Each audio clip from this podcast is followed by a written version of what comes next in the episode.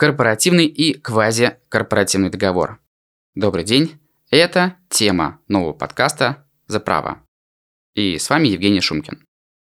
Корпоративный договор является эффективным инструментом при разрешении различных конфликтных ситуаций и, по большому счету, предназначен для фиксации объема корпоративных прав, обязанностей и фидуций со своими партнерами. Общий смысл корпоративного договора во взаимном обязательстве партнеров использовать свои корпоративные права определенным образом или воздержаться от них, а также отказаться от их использования, например, голосовать определенным образом на общем собрании участников или акционеров. Его можно заключить на любой стадии правоотношений. Скажем так, его необходимость желательно при при создании компаний, что снизит негативный потенциал корпоративных конфликтов, при необходимости перераспределения корпоративного контроля – например, для усиления позиции одних и ослабления других. При установлении интимных отношений между участниками общества и самим обществом, например, порядок выхода из дедлока. Хотя роль общества, как стороны договора, законодатель не предусмотрел.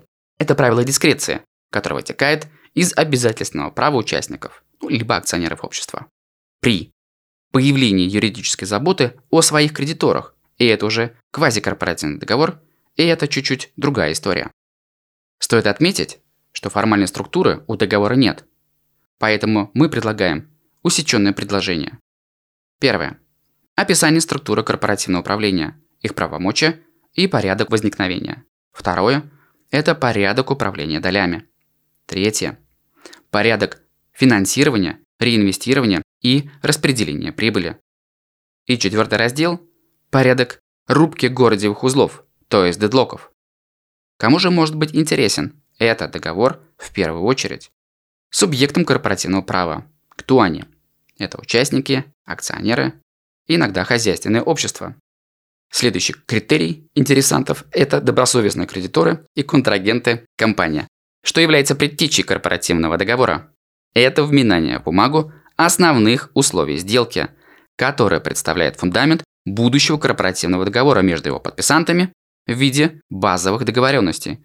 По сути, это качественный переговорный процесс сторон договора, который позволяет скорректировать свои стартовые бизнесовые позиции. После подписания основных условий сделки начинается драфт корпоративного договора, то есть его черновик.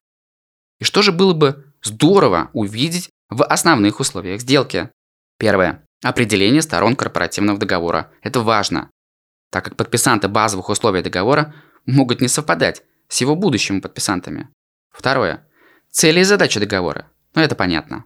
Третье. Сама структура корпоративного управления. Четвертое. Порядок получения информации участниками. Пятое. Порядок совершения сделок, то есть его корпоративный контроль. Шестое. Порядок разрешения потенциального конфликта. Седьмое, восьмое – это конфиденциальность и фидуциарная ответственность, то есть ответственность построена на доверие. Девятый пункт – это все остальное. В целом, все-таки основные условия сделки определят те категории, которыми придется оперировать в будущем и направлены на фиксацию взаимодействия сторон договора, то есть партнеров. Важно отметить, что положения корпоративного договора и устава общества не должны противоречить друг другу. Если такое противоречие возникает, то его необходимо устранить. Положение устава общества в приоритете. И несколько слов о квазикорпоративном договоре. Это договор буквально между кредиторами общества, участниками самого общества и третьими лицами. Строго говоря, эта юридическая конструкция не является корпоративным договором. При этом к ней применяются общие правила о нем. Поэтому, собственно, и называется квази, мнимый, не настоящий корпоративный договор. Эта история интересна прежде всего возможностью применения контроля управленческих решений при асимметрии информации, например, в связке банк и кредитор, что обеспечивает соблюдение интересов первого, то есть банка. По мнению Евгения Суханова, правовая природа такого договора должна являться обязательной для его участников, а вот Ирина Шиткина считает ее двойственной. Как считаете вы, уважаемые слушатели? Здесь можно порассуждать. Чтобы было это легче сделать, мы оставим некоторые ссылки в описании подкаста. Я же выражаю солидаритет Евгению Суханову. Спасибо. Пока.